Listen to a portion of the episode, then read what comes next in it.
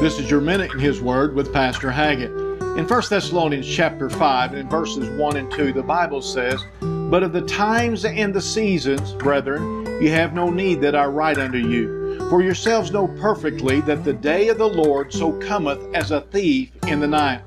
As we see so many things falling apart in our world today, you can't help but look to the Bible to get some understanding of what's happening. It's very clear. The Lord is about to return, and the seven year tribulation will begin his judgment upon all those who have rejected Jesus Christ as their Savior. Soon and very soon, the Lord will return when so many least expect it. So today, make sure that you know Jesus Christ as your Savior. I'd also like to invite your children to our Vacation Bible School on June the 13th through the 17th at Calvary Baptist Church.